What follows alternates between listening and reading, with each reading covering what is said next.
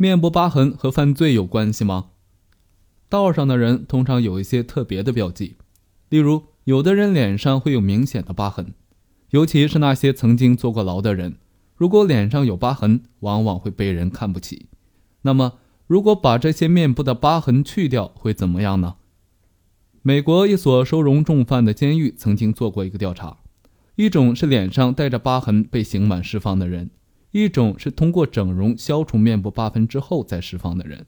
两者相互比较，最后发现，去掉面部疤痕的人出狱之后再次犯罪的比例显著下降了。难道去掉了面部疤痕，人就会洗心革面吗？